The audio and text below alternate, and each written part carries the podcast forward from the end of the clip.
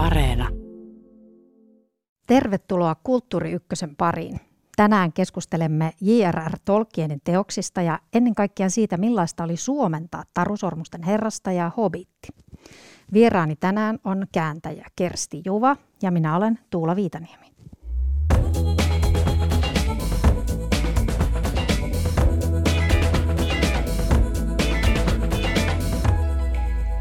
Tervetuloa Kulttuuri Ykköseen, Kersti Juva. Kiitos. Minulla on tässä pöydällä edessäni ihastuttava kirja. Sen nimi on Tolkienin tulkkina tarina Sormusten herran suomentamisesta. Se ilmestyi aiemmin tänä syksynä ja kerrot siinä alkuun 60-luvun lopusta ja 70-luvun alkuvuosista, kun aloit opiskella Helsingin yliopistossa suomea. Nyt tuntuu mykistävältä ajatellakin, että vuonna 1972 sinä silloin parikymppinen opiskelija aloit ensimmäisenä virallisena käännöstyönäsi suomentaa Tolkienin teosta Taru Sormusten herrasta. Miten se on edes mahdollista? Kerrotko Kersti siitä? No se on mahdollista sen takia ennen kaikkea, että kukaan ei tiennyt, kuinka merkittävästä teoksesta on kysymys. Se on ehkä se päällimmäinen syy. Ja sitten ne, se, miten siihen tultiin, oli se, että, että olin, olin Eila Pennasen, kirjailija ja suomentaja Eila Pennasen suomentamisen kurssille vahingossa ajautunut. No se on pitkä tarina, joka tuossa kirjassa käy ilmi. Ja meistä oli tullut ystäviäkin siinä sit vuosien varrella, koska minä ja nykyään kääntäjänä myös tunnettu Kristiina Riikman opiskelutoveri, niin me emme lähteneet sieltä kurssilta kulumallakaan. Niin, niin siinä sitten ystävystyttiinkin ja, ja Eila, oli, Eila oli aika kiinnostunut nuorista ihmisistä silloin ja liikkui aika paljon poikansa Hanno Vammelvuon kanssa, joka oli, oli mun ystäväni. Ja, ja tota, sitten kävi niin, että, että yhtenä päivänä me istuttiin kuparipannussa, joka aivan oli aivan hänen kotiovensa vieressä. Ja tota, niin kuin meillä usein oli tapana, ja hän rupesi valittamaan, että hän on saanut tämmöisen saturomaanin käännettäväksi ja eihän millään ehtis, koska hän kirjoitti silloin äitinsä elämään perustuvaa trilogiaa ja oli jo to, toinen osa oli käynnissä. Ja siitä tulikin sitten hänen päätyönsä Himmun rakkaudet, Ruusuköynnös ja Elämän koreus taitaa olla sen kolmannen nimi. Niin mä olin siinä vaiheessa hyvin innostunut siitä ajatuksesta, että minusta tulisi kääntäjä. Olin Kristina Riikmanin kanssa saanut käännettäväksi yhden dekkarin, joka me puoliksi käännettiin. Että ihan ja sitten mä olin tehty, oltiin tehty harjoitustöitä Eila Pennaselle. Mä sanoin, että kuule Eila, nyt tehdään niin, että mä käännän sen. Ja sitten sä korjaat niin kuin sä oot korjannut mun harjoitustöitä. Ja Eila kävi heti tämän ajatuksen kimppuun sopi kustantajan kanssa, että näin tehdään. Kaksi ensimmäistä osaa Eila korjasin, että se on siis niin kuin mun käännös, mutta siinä on huomattava määrä Eila Pennasen korjauksia niissä kahdessa ensimmäisessä osassa. Mä epäilen, että varsinkin alkupuolella. Mulla ei ole sitä käsitekirjoitusta jäljellä muuta kuin 50 liuskaa. Mutta sitten kun me päästiin kolmanteen osaan, niin, niin me sovittiin, että mä käännän sen yksin. Ja niin, niin tapahtui, eli se teos Kuninkaan paluu on minun ensimmäinen käännöskirjani, jonka olen kääntänyt aivan yksin ilman ketään. Missä vaiheessa itsellesi alkoi valjeta, että tämä onkin aika suosittu ja merkittävä kirja? No se tapahtui itse asiassa, mä olin ruvennut opiskelemaan suomen kielen lisäksi englantia, koska se oli tämä uravalinta alkoi olla niin kuin aika selvä. Ja mä ajattelin, että ehkä tätä englantia pitäisi osata vähän enemmän kuin pitkä kouluenglanti. Ja sitten meillä oli semmoinen tutorryhmä, jota veti legendaarinen Kingsley Hart, ja hän oli ottanut luettavaksi tämmöisen Lord of the Rings, ja, ja silloin paljastui, että se oli aivan huippusuosittu nimenomaan äh, Kaliforniassa, USAn länsirannikolla, niin kuin tämmöiset hippityypit oli todella innostuneet. Se oli siis kymmenen vuotta sen jälkeen, kun se oli ilmestynyt Englannissa, niin se löi läpi täällä Kaliforniassa.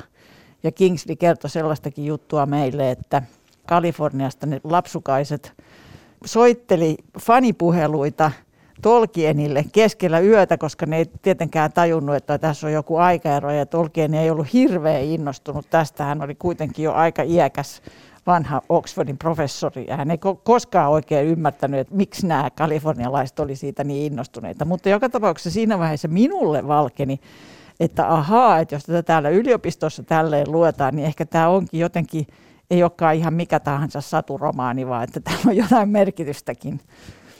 Millainen nuori nainen sinä itse olit siihen aikaan? Kuka oli se tyttö, joka sai käsiinsä tämän massiivisen tehtävän? Sehän kaikki oikeastaan alkoi, siinähän on tämmöinen aika jännä queer näkökulma, että Hanno ja minä oltiin molemmat, mä olin lesbo ja Hanno oli homo ja me oltiin niin kuin sitä kautta itse asiassa tutustuttu ja siihen aikaan me oltiin rikollisia ja se oli aivan, aivan salainen ja kielletty maailma. Ja, ja osittain siihen liittyy kaikkea ahdistavaakin, mutta sit sitä ei niin kuin osannut silloin ehkä välttämättä nähdä. Nähdä. Mutta Eila Pennanen oli siitä e-, erityislaatuinen ihminen, että hän, hän niin kuin ymmärsi poikansa ja häntä itse asiassa kiehtoi tämä meidän maailmamme. Ja, ja se oli mulle henkilökohtaisesti hirveän tärkeä asia. Ja vähän sen jälkeen niin, niin tota, tietysti opiskelijoiden radikalisoituminen vei minut mennessään ja mä ajauduin, ajauduin niin kuin mä tuossa kirjassa sanoin, pitkälle poliittiselle harharetkelle, josta en kaikin osin ole kovin ylpeä huolimatta siitä, että aikeeni olivat hyvät, niin se mitä siinä tuli sitten hyväksyttyä, niin ei välttämättä ollut niin kauhean, kauhean fiksua. Ja siinä vaiheessa mä myöskin vieraannuin vieraannuin näistä vanhoista ystävistä, että se poliittinen, siis siinä oli semmoisia kultin aineksia siinä liikkeessä, että et, et me oltiin aina vaan keskenämme. Mutta et kuitenkaan niin kauas harhautunut, että olisit lopettanut Tolkienin suomentamisen No tai ei, hyvänen aika. Mä elin jotenkin, se, se oli niin kuin ihan kaksi eri maailmaa mun päässä. Kerrottakoon tässä kohdassa, että minä olen itse kova Tolkienin ystävä. Luin nämä kirjat ensimmäisen kerran lapsena. Minulla on hyllyssä lapsuuden kotini repaaliseksi luettu Tarusormusten herrasta. Se on toinen painos vuodelta 1973. Ja lapsuuden jälkeen olen aika ajoin lukenut ne uudestaan. Ja nyt kun luin Kersti sinun kirjasi, oli kerta kaikkiaan pakko alkaa lukea tätä sormussagaa jälleen kerran. Ykkösosa Sormusten ritaret vetäisi heti mukansa ja voin kuvitella, että joululomalla menee ne kaksi seuraavaa. Että tämmöinenkin seuraus tämän niin, sun kirjan lukemisella. Niin. Millainen suhde itsellesi on tähän itse tarinaan nykyään? Ajatellen just sitä poliittista ilmapiiriä silloin 60-70-luvun vaihteessa, niin, niin, niin, niin mulla oli sellaisia varauksia siihen, että se on eskapistinen ja mulla oli voimakkaasti semmoinen tunne, että, että, että kirjallisuuden pitää jollain lailla herättää ja vavisuttaa ja, ja, ja, ja näyttää ihmisille jotakin, mitä ne ei ole koskaan tulleet ajatelleeksi. Ja, ja se on, sen mä oon kyllä hylännyt muun muassa siksi, että mulle on tullut ihmiset kertomaan, kuinka hirveän tärkeä se kirja on ollut muun muassa vaikeina aikoina. Että sen tietty eskapismi on itse asiassa lohduttanut ihmisiä todella vaikeissa tilanteissa. Ne sanoi, että se piti mua hengissä, kun äitini teki kuolemaa ja tämmöistä.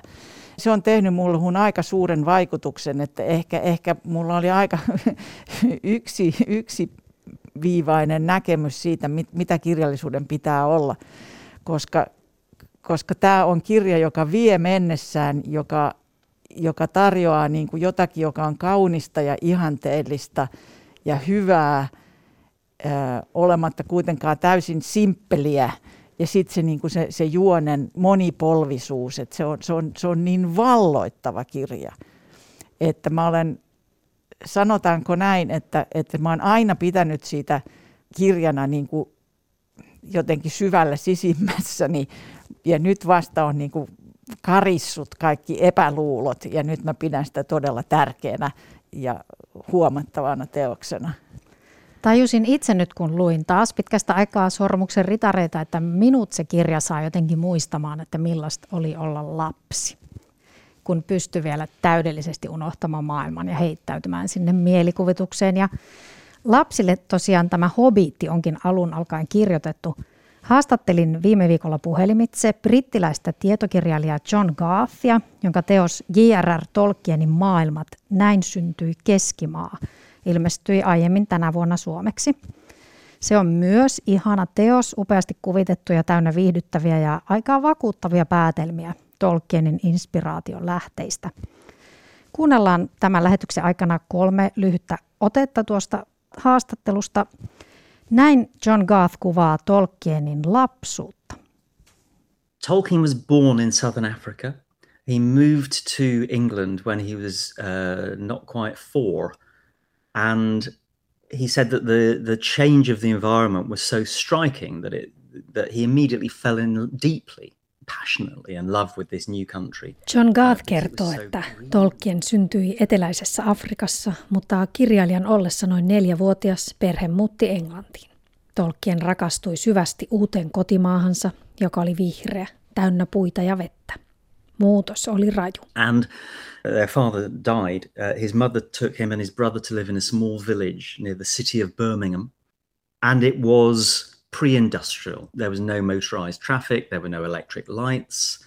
It was very much like a village in the Shire in his stories. Tolkienin isän kuoltua äiti poikineen muutti pienen kylään lähelle Birminghamin kaupunkia. Kylä oli esiteollista seutua. Siellä ei ollut moottoriajoneuvoja tai sähkövaloja. Kylä muistutti paljossa Tolkienin tarinoiden kontua. He was middle class, right? But he was in this village of rural, rustic people. Um, and he was fascinated by them and their behavior and their, the way they spoke because they spoke in a dialect. And so all of this, yes, goes into The Hobbit. Tolkien itse oli keskiluokkaisesta perheestä, mutta he elivät maaseutukylässä maalaisten keskellä. Kylän asukkaat, heidän tapansa ja murteensa viehättivät Tolkienia kovin ja Tolkienin kotikylän väki ja maisemat siirtyivät Hobbitti-kirjaan, sanoo John Garth. And I believe that his motive for doing this was that simply he was trying to tell a story for his sons. The Hobbit was something he made up for his children as a bedtime story. And he wanted to bring in lots of legends, dwarves, dragons, and so on, but he also realized the key thing that children needed to get into a story was something familiar. Toteaa so myös, että Tolkien keksi Hobbitin kertoessaan iltasatua pojilleen. Kirjailija kietoi mukaan tarinaan erilaisia legendoja, kuten kääpiöitä ja lohikäärmeitä, mutta Tolkien ymmärsi, että tarinassa oli oltava myös lapsille tuttuja elementtejä, ja niitä hän löysi omasta lapsuudestaan maalla. Hobittien tavat huvittivat Tolkienia ja hänen poikiaan.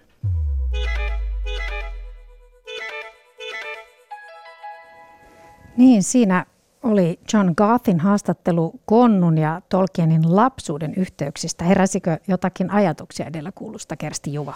No toi on huomattavan hyvä kirja. Mä olen lukenut sen ja, ja sen on muuten suomentanut Jaakko Kankaanpää varsin, varsin ansiokkaasti. Ja mun täytyy sanoa, että toi on parhaita juttuja, mitä olen lukenut tästä, tästä että mistä Tolkienin ajatusmaailma tulee. Hän analysoi, analysoi todella vakuuttavasti näitä asioita, joita mä olen kyllä kuullut aikaisemminkin.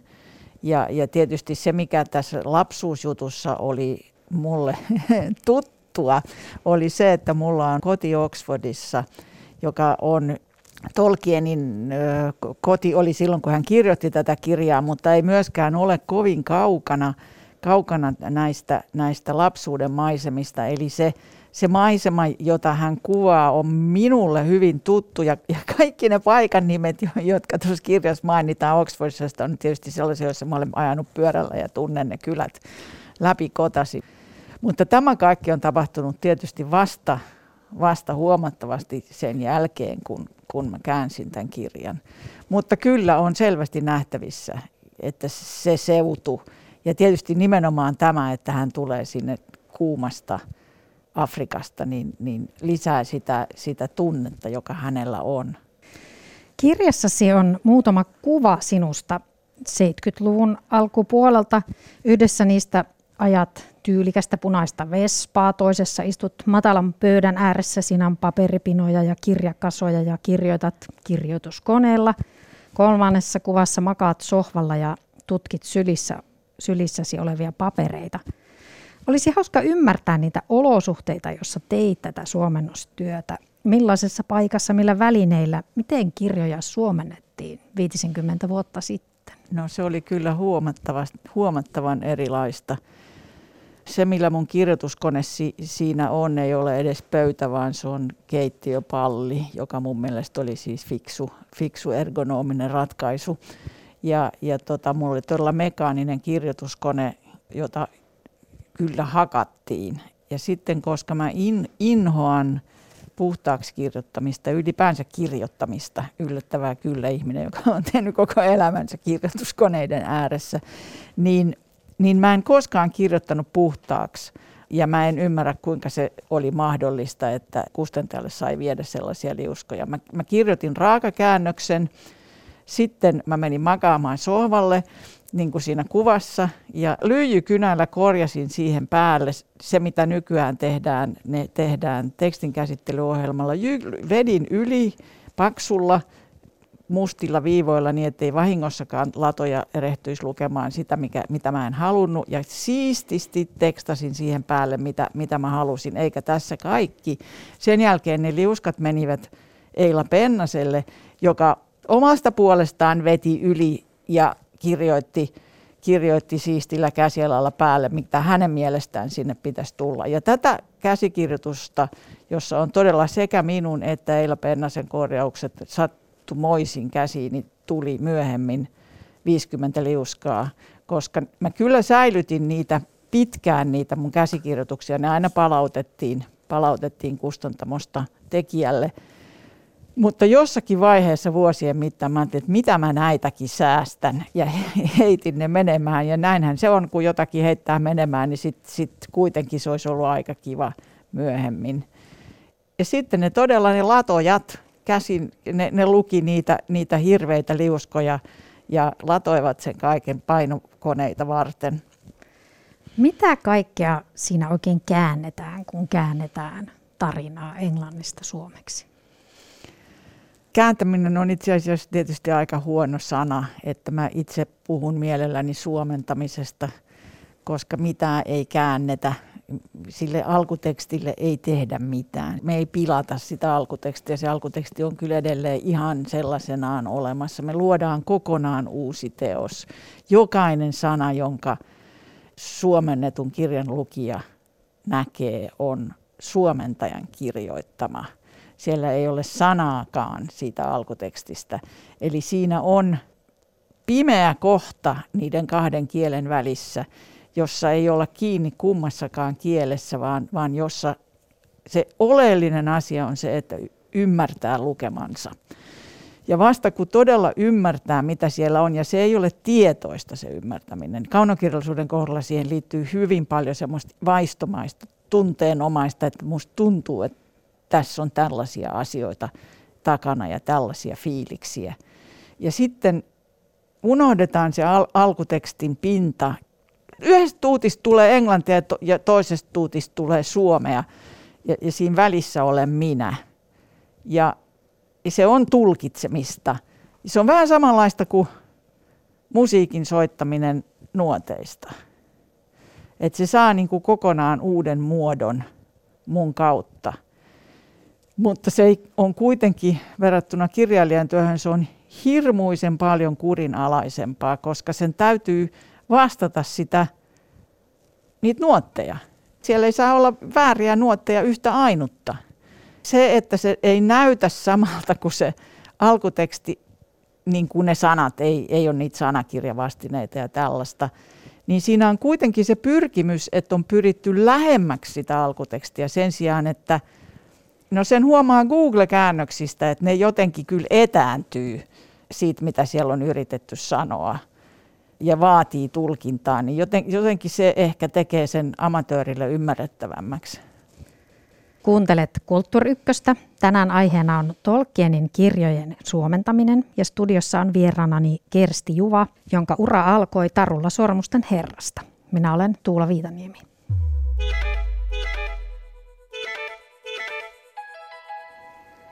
Kerroit Kersti Juva kirjassasi Eila Pennasen vuonna 1961 Helsingin Sanomin kirjoittamasta artikkelista, jonka otsikko kuuluu Satu maailman ahdistuksesta.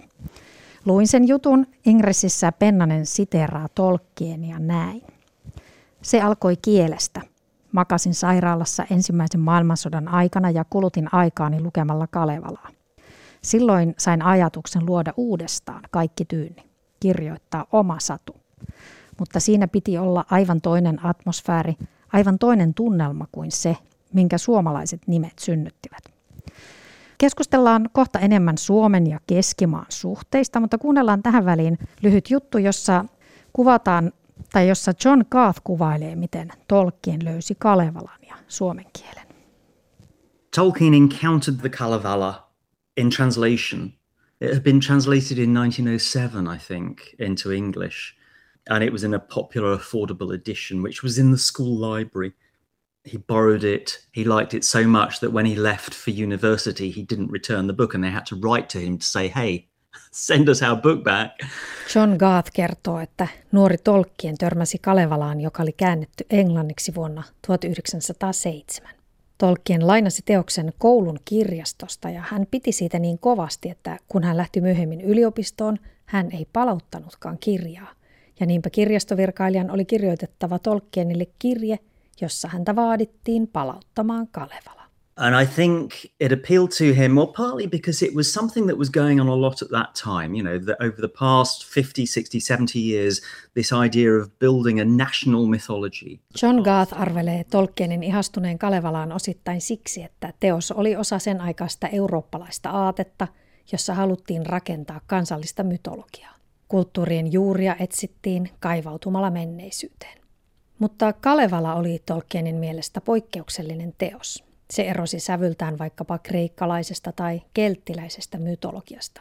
Tolkien ihastui kovin Kalevalaan, sen tarinoihin ja suomen kielen sointiin. So Tolkien had this extraordinary sense that you know he could almost taste languages. He he loved them so much. He was so intimately involved with the the sounds of languages in particular that for him it was like tasting a wine. Tolkienilla oli erityislaatuinen kielen taju. Hänelle eri kielten kuunteleminen oli kuin viinin maistelemista. When he was at university, he started trying to learn Finnish. He almost failed his uh, undergraduate course because of it. John Garth kertoo, että Kalevala inspiroi Tolkienia. Yliopistossa opiskellessaan hän halusi oppia suomea ja miltei reputti opinnoissaan sen takia. And he started inventing a language of his own based on the sounds and some of the structure of Finnish. Um, and that language eventually, from about 1915, found its home in the place he invented, Middle Earth. Vähitellen Tolkien alkoi kehittää omaa kieltä, joka perustui osittain suomen kieleen, sen sointiin ja rakenteisiin. Ja niin kävi, että tuo omatekoinen kieli päätyi yhdeksi keskimaan kielistä. Voisi miltei sanoa, että Tolkien kehitti keskimaan, jotta saisi käyttöä keksimälle kielelle. Haluatko kommentoida jotain tässä John Garthin haastattelussa lausumaa? Tässä itse asiassa nyt näissä tässä haastattelussa edellisessä ja tässä tulee oleellisesti ne lähtökohdat, joista, joista keskimaa syntyy. Et on hobitit, jotka todella tulee siitä, että hän kertoo niille omille lapsilleen lasten tarinoita – ja sitten on tämä kieli. Mä uskon, että noin juuri on, että hän, hän keksi Keskimaan, jotta siellä voitaisiin puhua hänen keksimäänsä kieltä. Siitä Kalevalasta siellä ei sitten ole hirveän paljon enää jäljellä niissä kielissä, vaan, vaan sen Kalevalan ja sen suomen kielen ää, merkitys tässä on se sysäys ja sillä lailla esimerkiksi niin kuin mulle suomentajana ei ole missään itse asiassa paitsi Tuuran Tuuranbarin tarinassa niin kuin näyttäytynyt tämä Suomen vaikutus, mutta sen, se kun lukee tuota historiaa, niin ymmärtää, että se tarjoaa sen sysäyksen. Mutta nä, näistä kahdesta, tästä lasten sadusta ja sitten tästä keskimaasta, joka on semmoinen rafaeliittinen maailma, josta kaikki moderni puuttuu – niin näistä, nämä kaksi hän sitten ilmeisesti, koska häneltä vaadittiin jatkoa Hobittiin, joka oli mennyt hyvin, ja hän itse olisi halunnut jatkaa näitä myyttäjää, jotka me nyt tunnemme Silmarillionissa, niin hän lähti kirjoittamaan jatkoa Hobbitille, ja sitten hän onnistui ujuttamaan sen sellaiseen maailmaan, johon hän sai liitettyä nämä kielet ja näiden kielten kantajat, eli haltijat ja kääpiöt ja ihmiset. Ja, ja, ja näin, näin se niin kuin syntyi mun käsittääkseni melkein vahingossa, kun hän lähti kirjoittamaan sitä. Ja siksi esimerkiksi siinä alussa pitkään pitkään kuljetaan konnussa ennen kuin on päästy edes, edes rankkivuolle. Ja, ja siinä on just tätä ihanaa englantilaisen luonnon, englantilaisen, tota, ei mitään luontoa se on, se on kulttuurimaisemaa, niin, niin kuvausta ennen kuin hän sitten jossakin briissä sitten ilmestyy mukaan konkari ja siinä se niin naksahtaa toiseksi se tarina ja lähtee kehittymään kohti sitä kuninkaan paluuta. Minä en osaa näitä kieliä, mutta mä tiedän, että, että on olemassa ihmisryhmiä, jotka on niitä opiskelleet ja, ja, ja tota, niistä on aika paljon dokumentaatiota olemassa ja sehän on hurjan fasinoivaa fasinoivaa, jos ehtisi elää monta elämää, niin niitäkin voisi opiskella. Niin juuri, eli suomen kielen osaamisesta ei ollut varsinaisesti hyötyä tolkkien ja kääntäessä. Ei.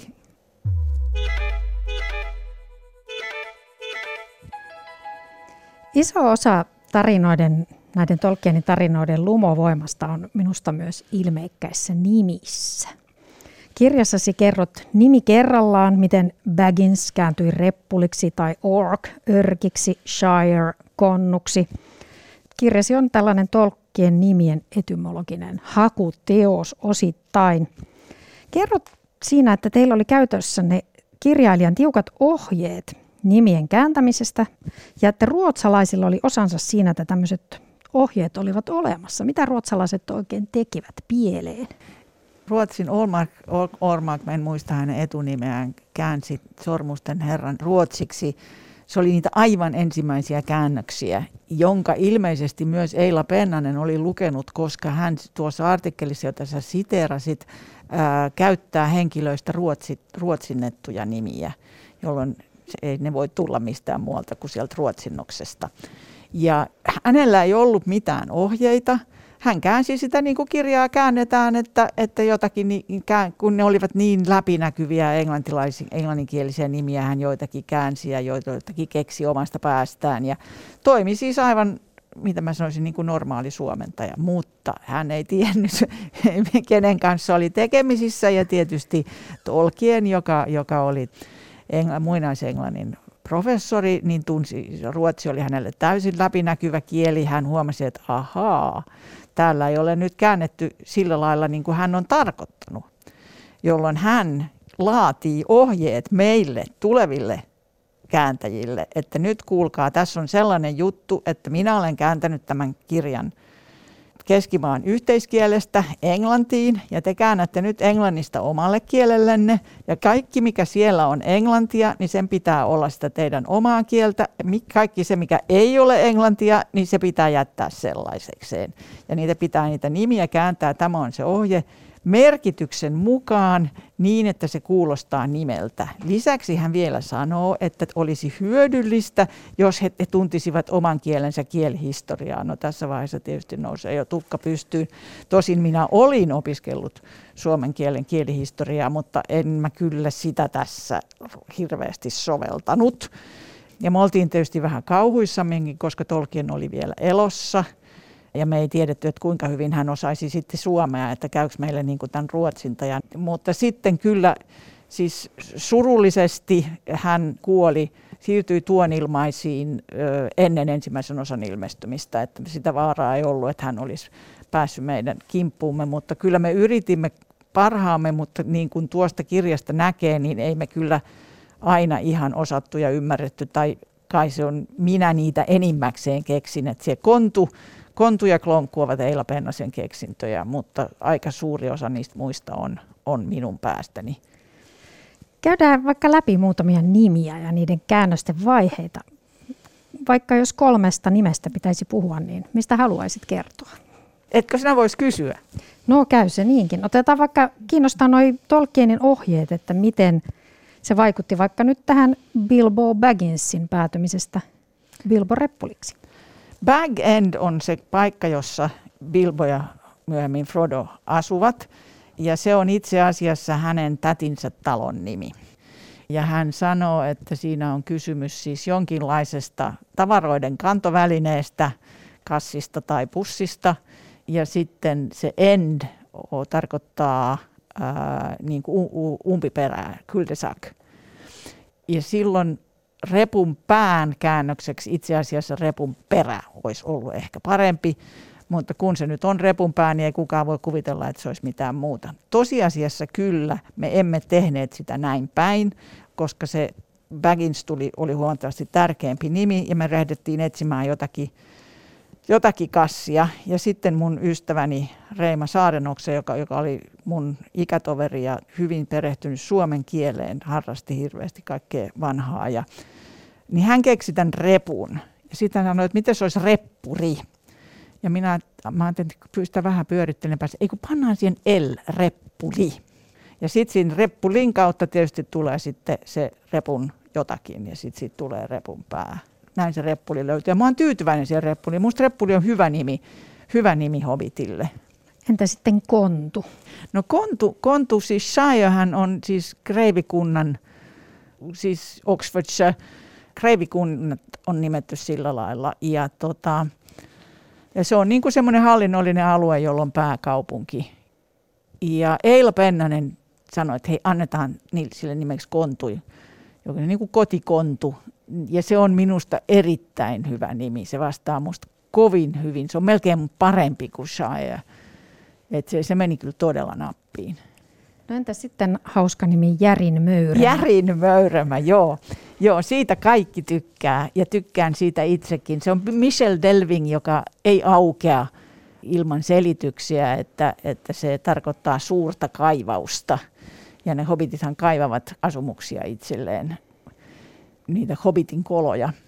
Niin mä keksin sen möyremän sitten, että, aha, että kun kaivetaan, niin möyritään ja sitten siitä tulee möy, möyrämä. Se, se on äänteellisesti mieluisa. Ja sitten mä koitin keksiä jotakin äänteellisesti mieluisaa, niin kuin joka tarkoittaa, että se on iso. Niin mä keksin tämän järin, jossa on tämä etuvokaali ää ja sitten vielä r, järin möyremä. Mutta tietysti se on siis kieliopillisesti päin mäntyä, koska suomen sana järin kyllä tarkoittaa, tarkoittaa, mutta siis se on aina negatiivisessa käytössä, että ei ole järin hieno. Ei voi sanoa mistä asiasta, että se on järin hieno. Mutta viisi tuosta heitämme kieliopin roskikseen ja kaikki rakastaa. Se on yksi rakastetuimmista nimistä tämä Järin Möyremä. Tästä tulee mieleen, että on hyvä, että Tarusormusten herrasta ja Hobitti-kirjat on kääntänyt ihminen, jolla on hyvä huumorin taju, koska näissä nimissä on tosi paljon hauskuutta. Mutta nyt oli puhetta Hobbitista tuossa, niin otetaan tähän väliin juttu. Haastattelin Sami Keskivähälää, joka on dramatisoinut Turun kaupunginteatterin sekä aiemmin siellä nähdyn Tarusormusten herrasta että nyt juuri paraikaa pyörivän Hobbitin, josta on esityksiä tuonne toukokuun loppuun asti. Juttelin Sami Keskivähälän kanssa ja aluksi puhuimme hänen lähtökohdistaan. Heti aluksi tuli esille ero Peter Jacksonin elokuvasovituksiin. Mä oon tehnyt ne aika sillä tavalla niin kuin kirjan hengessä – läheltä niitä kirjoja, toisin kuin ne elokuvat, jotka elokuvat on niin kuin mun mielestä Tolkienin maailmaan verrattuna hirveän toiminnallisia ja väkivaltaisia ja sotaa ehkä jopa ihannoivia, niin mä halusin tehdä ne enemmän siitä seikkailun ja jopa semmoisen niin poikakirjamaisuuden näkökulmasta, semmoisen niin kuin englantilaisen tarinankerronnan vinkkelistä. Miten käytännössä, vaikka nyt tämän Hobbitin, joka nyt Turussa pyörii, niin miten sä käytännössä työskentelit sen kanssa? Mä oon tehnyt ne molemmat samalla metodilla, että, että mä oon ensin, ensin purkanut ne kirjat, että, että mitä näissä kirjoissa tapahtuu. Että se on semmoinen mielestäni draamakäsikirjoituksen niin kuin perus, perustyökalu, että etsi sieltä henkilöiden väliset tilanteet missä niille henkilöille tapahtuu jotain suhteessa toisiinsa. Tietysti näytelmäkirjailijana pyrin olemaan niin kuin näyttelijän paras ystävä ja et, etsin sitä, mitä voi näytellä, koska se, se sitten loppujen lopuksi on, se, on sen esityksen niin kuin sielu suhteessa katsojaan.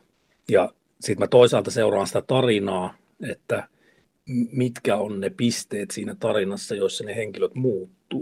Koska niin kuin aina kaikki tarinat on jollain tavalla sellaisia, missä henkilöt jotenkin muuttuu tai sitten päättävät olla muuttumatta, mutta ne on niitä tilanteita, mitä sinne näyttämölle haluaa. Millainen keskushenkilö Bilbo Reppuli sun mielestä on? Mitä huomioita sä teit hänen matkastaan? Bilbo Reppulihan on semmoinen, mä ajattelin sen niin kuin pikkasen koomiseksi henkilöksi.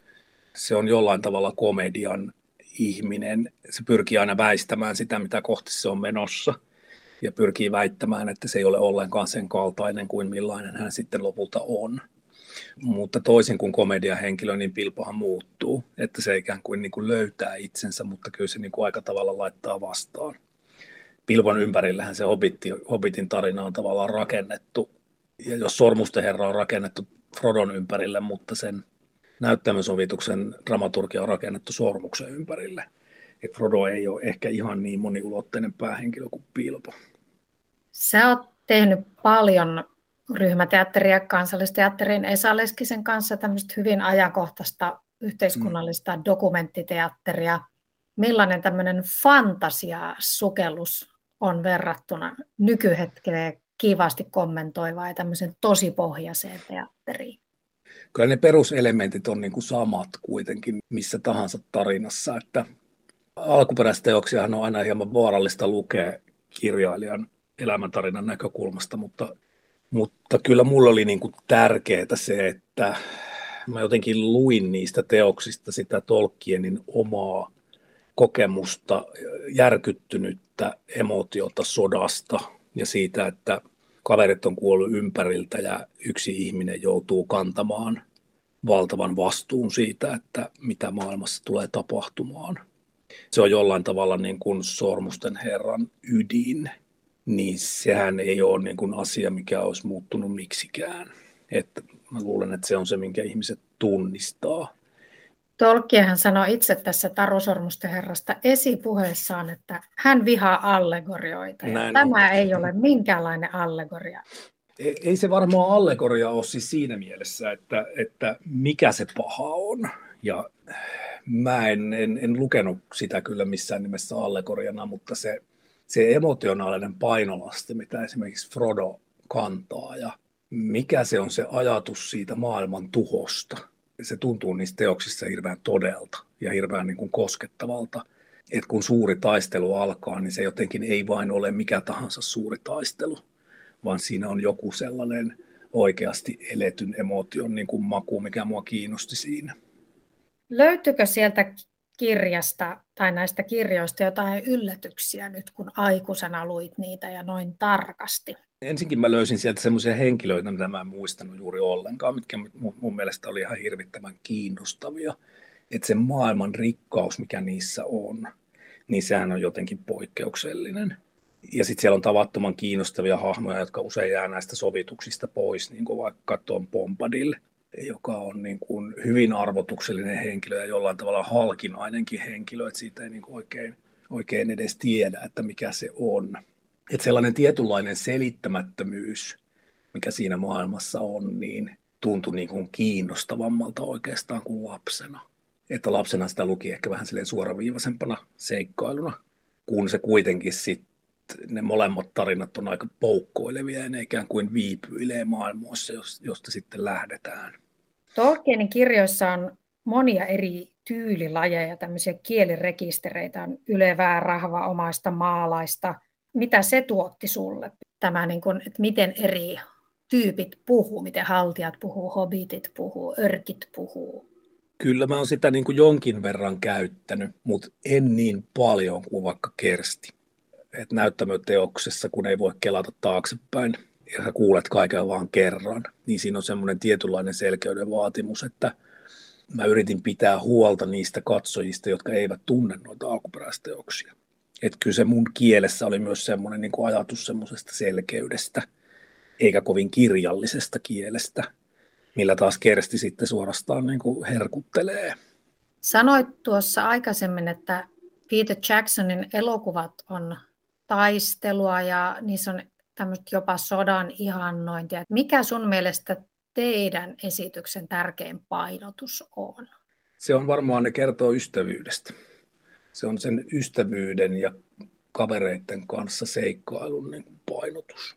Että kyllä toi Hobbittikin on itse asiassa se on aika pelottava ja siinä on niin kuin aika synkkiäkin pohjavirtoja, mutta kuitenkin me katsotaan sitä siitä, no varsinkin tossa, kun, kun Pilpo joutuu oppimaan, että kääpiöittenkin kanssa voi toimia. Se on myös semmoista niin kuin tarinaa erilaisuudesta ja erilaisuuden hyväksymisestä ja oman itse löytämisestä, että ehkä se vinkkeli ylipäätään on enemmän siellä henkilöissä.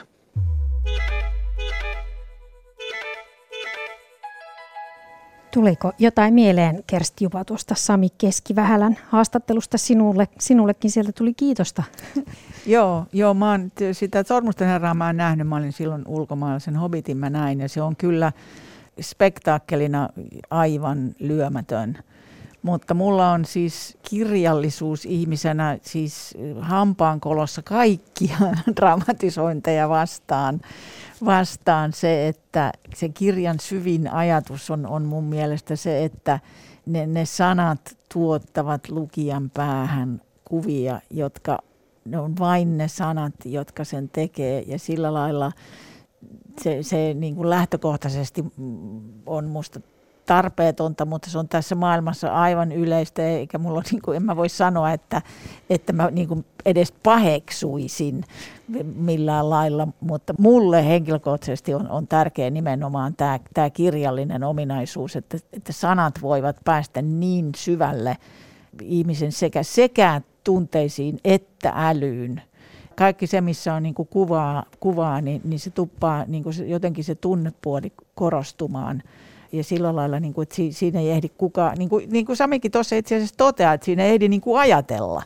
Ja se, mitä kirjan kanssa ehtii, kirjan kanssa ehtii ajatella, eikä vaan tuntea. Ja, ja, se, ja, ja se, mitä ne ajatukset sitten on, niin, niin se on musta niin kuin kirjallisuudessa oleellista.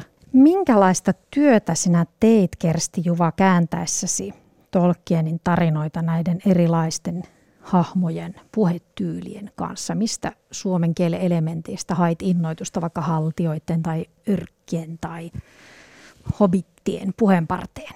Mulla on tota sellainen onnelliset lähtökohdat siinä mielessä, että, että mä olen asunut sekä Turussa että Helsingissä ja meillä oli kotiapulaisia kaikkialta Suomesta. Ja, ja sitten mä aloitin luke, lukemisen suunnilleen, kun mä olin oppinut lukemaan, enkä mitään muuta sitten tehnytkään. Eli niin kirjakielen tuntemus on, on, niin kirjakielestä tuli sillä lailla, että sehän ei ole kenenkään äidinkieli luonnostaan, vaan, vaan kirjakieli täytyy todella oppia lukemalla. Ja mulla oli niin kuin sit jo kuitenkin vähän yli 20 aika paljon tämmöistä varastoa, mistä hakea.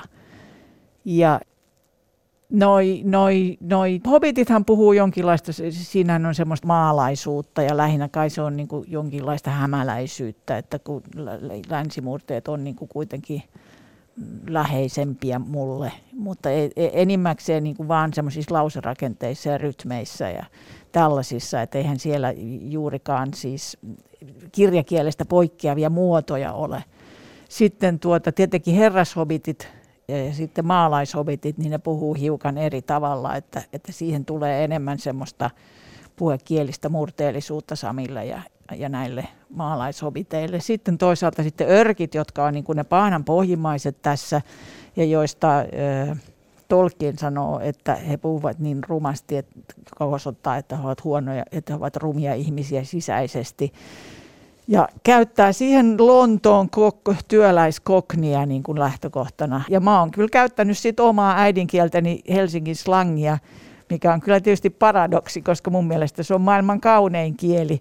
Mutta näin tässä nyt kävi, että mä uusinsin tätä, tätä vanhaa ideaa siitä, että Helsingin slangi on jotenkin rumaa ja kauheata, että se sopii örkkien suuhun. Mutta örkeillä on myöskin hyvin paljon sellaista etuvokaali ö, ää, ja R nimessäkin, että mä haen semmoista tiettyä niin kuin rumuuden vaikutelmaa niiden kieleen.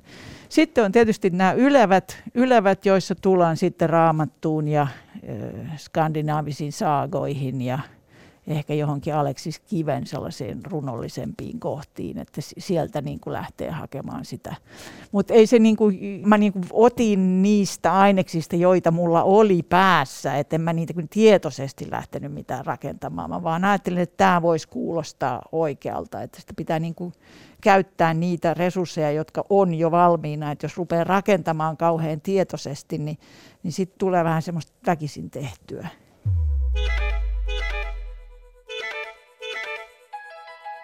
Mennään seuraavaksi Tolkienin sotakuvauksiin. So Tolkien started his mythology at the very point that the First World War broke out, and he was writing The Lord of the Rings during the Second World War. The impact it has on the on Lord of the Rings in particular, I think, is well, first of all, you're going on a journey into danger. John Garth toteaa, että Tolkien alkoi kehitellä mytologiaansa ensimmäisen maailmansodan puhjettua ja hän kirjoitti Tarua sormusten herrasta toisen maailmansodan aikana. Garth pitää selvänä, että sota vaikutti Tarun sormusten herrasta ensinnäkin siinä, että tarinassa päähenkilö lähtee matkalle vaarojen keskelle ja niin lähtevät hänen ystävänsäkin. Ystävykset joutuvat eroon toisistaan, kukin käy omaa taisteluaan ja he pelkäävät toistensa puolesta. And this happened to Tolkien and his small group of friends from school three friends of Tolkien's were killed in 1916 in France in the Battle of the Somme, where Tolkien also fought. Samoin kävi Tolkienille ja hänen muutamille läheisille ystävilleen sodassa. Kolme hänen ystävistään menehtyi vuonna 1916 Ranskassa Sommen taistelussa, jossa Tolkien itsekin oli mukana. Then there's the landscape. So Tolkien admitted, and he was very, very cautious about talking about his influences.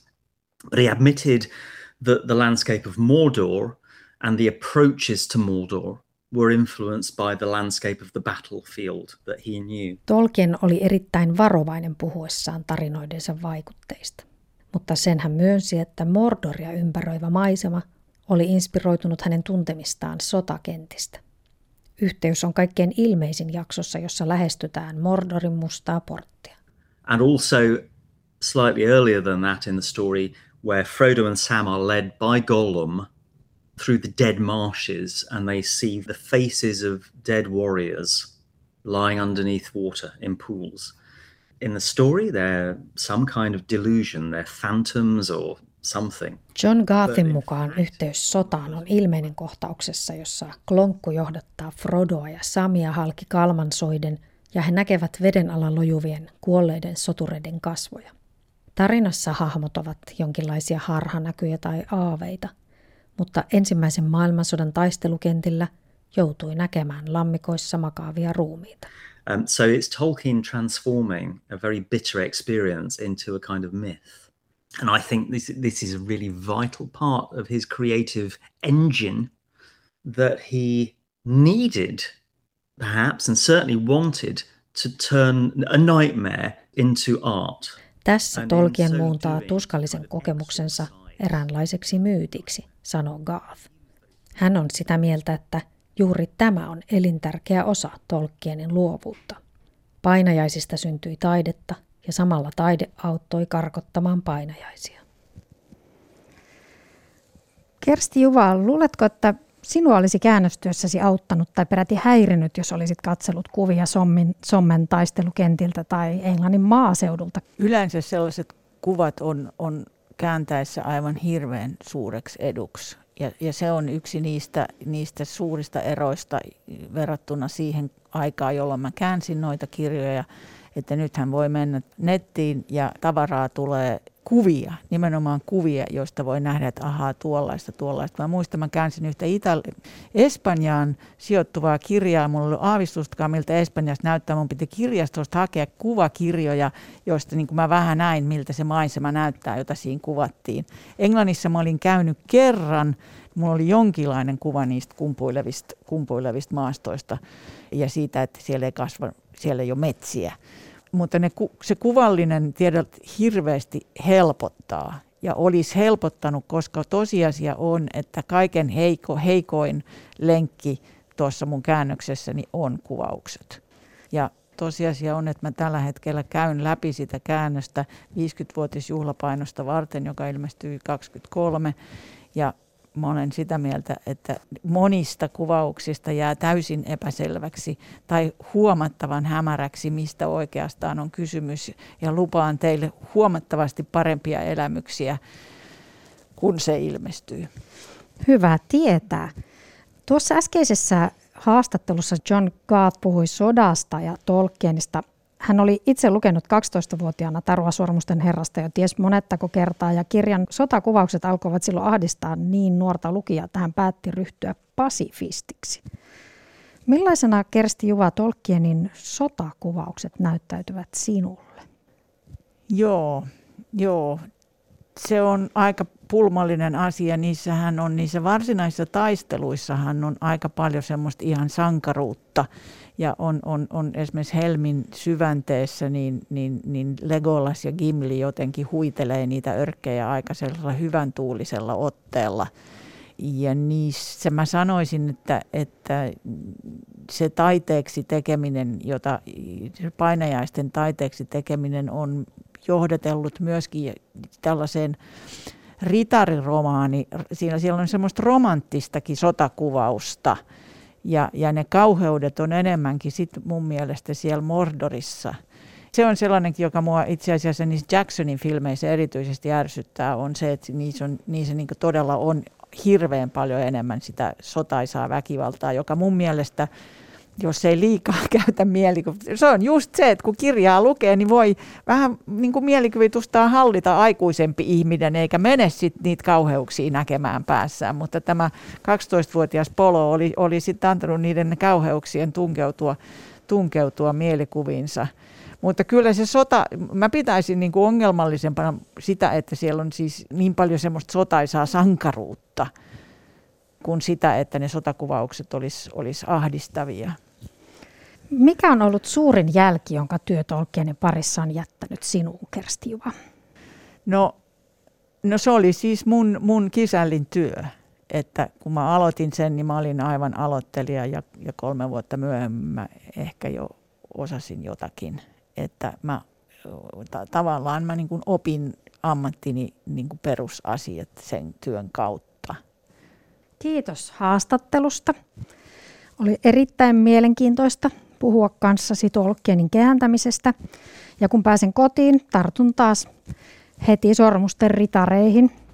Mutta nyt luulen tajuavani toisin kuin aiemmin, että luen päällekkäin kahta tekstiä. Et siellä on se alkuperäinen Tolkienin teksti ja sitten on sinun tulkintasi siinä päällä. Tätä Kulttuuri Ykkösen jaksoa olivat tekemässä kanssani äänitarkkailija Jarno Valkonen ja tuottaja Olli Kangassalo. Kiitos kaikille kuulijoille. Kuulemisiin.